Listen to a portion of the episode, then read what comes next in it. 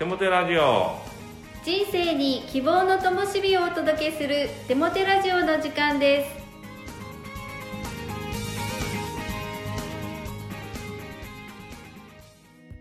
皆さんお元気ですね。パーソナリティのテモテ牧師こと新谷和重とアシスタントのかなちゃんこと山本かな子です。テモテ先生は最近気になることがあるそうですねはいそうなんです。朝4時半頃だと思うんですけれどもまだ真っ暗なんですが、えー私が住んでいる教会の屋根の上あたりで鳥が鳴くんですよね、えー、綺麗な声で鳴くんです。真っ暗なのにいや大丈夫だろうかなと心配するんですけどその鳥を調べてみるとですねこんな鳴き声なんです。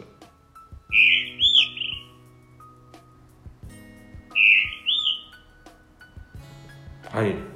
こんな鳴き声でね、えーなんかこ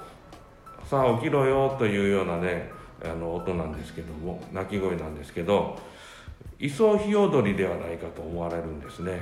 えそして、えーその鳥の声を聞くのがね嬉しくなってきました、えーまだ眠いんですけどその鳥の声で目覚めさせていただいています。先生も鳥さんも早起きですね。はい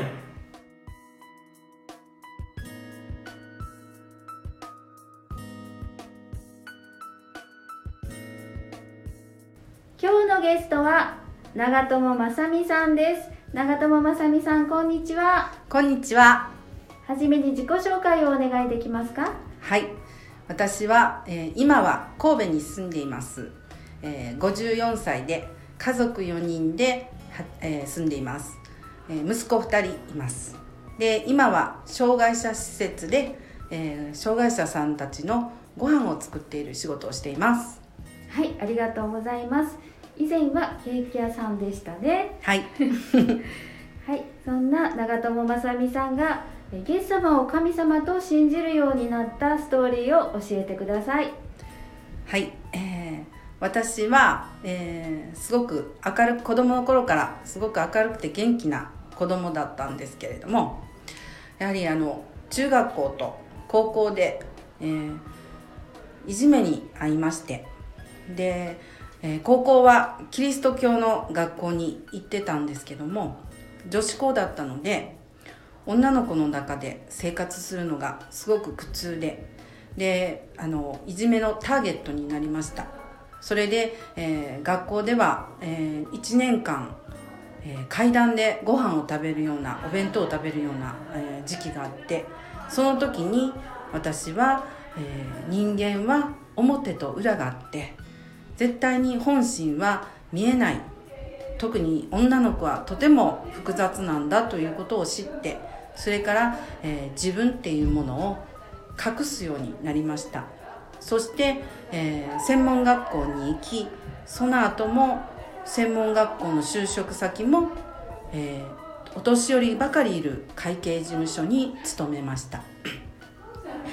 そこで、えー私は、えーあの楽しく仕事をしていたんですけどもその時に、えー神戸で、えーアンケートを取られましてでアンケートに答えた中で私は、えーそのまま、え統一教会という違う宗教に8年いました。で8年間は教会のためにそれもあの信仰は違いますが神様のためにと思って生きてきました。そのことで私は統一教会から、えー合同結婚式を行けれるところまで行きました。しかし私は、えーその前にいろいろ問題がありまして行くことができませんでした。それで私は、えー統一教会自体を挫折しまして自ら離れていきました。でその後は、えーしえー原理っていうものを信じていましたけれども、えー結婚し子供を産んで、えー真理は心に留めていきながらも生活していたんですけれどもその時に、えー子供の入学式で私の高校の同級生に出会いました。そしてそこから、えー、本当にある姉妹が本当に私のためにずっとずっとあのいろんなことをしてくださってあの愛してくださってそれででも私には彼女たちが何をしているのかが全て分かっていたので客観的にしか見ることができなかったんですけども何年も何年も愛し続けられるとこの人たちは一体何のために私のたこのことをしてくださっているのかということを思ってふと立ち止まることがありました。その時に、えー、本当にまずはこの彼女が何を言いたいのかを知らない限り私は、えー、生まれ変わることができないんじゃないかと思ったんです。それで、えー、教会にもっともっと知って、えー、今までの、えー、原理の内容と神様の一番伝えたい真理との、えー、真理とのあの本当に間違いを気づくことができました。そして私は本当の真理に出会ったんです。ですから、えー、間違った真理もあるという恐ろしさを知っているので今は本当に心から、えー、感謝しています。これからも皆さんいろいろあるかもしれませんがどうかいい出会いをしてください。以上です。ありがとうございます。もっともっと詳しく突っ込んでお聞きしたいところですがラジオではきっとこれが精一杯かと思います、えー具体的にどういった内容かをお知りになりたいなっていう方は長友雅美さんに直接お聞きになってみてください。ありがとうございました。それでは手元先生に励ましのメッセージを語っていただきましょう。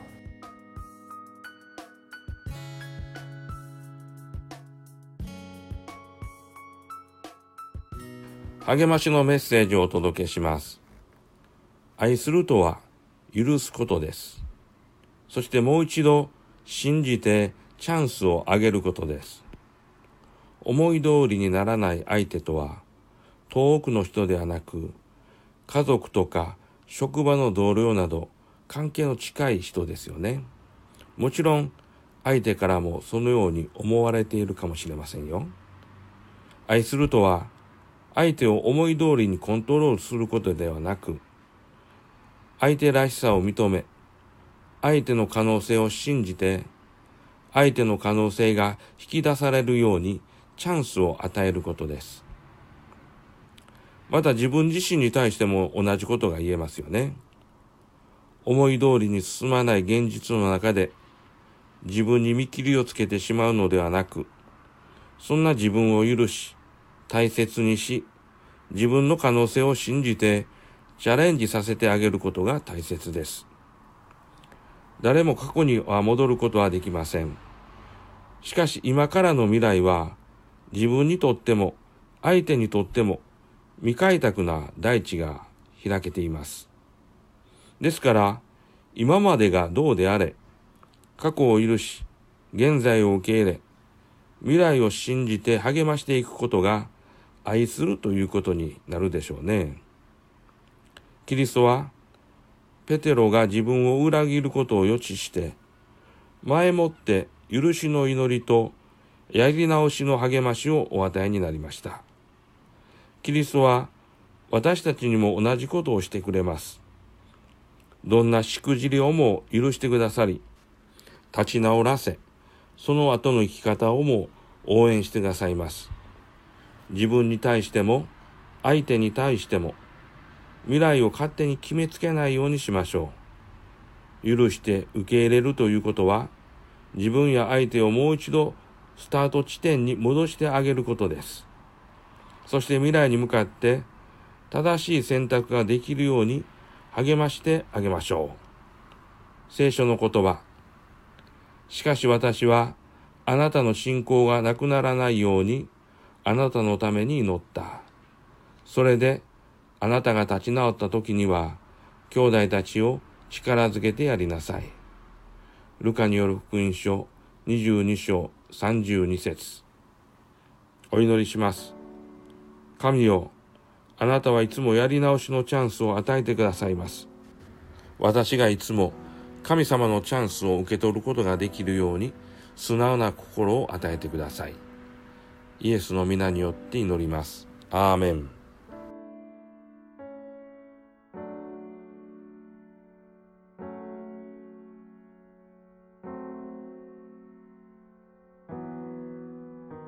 今月の賛美は高砂教会120周年記念アルバム新しくされるより可能性ですどうぞ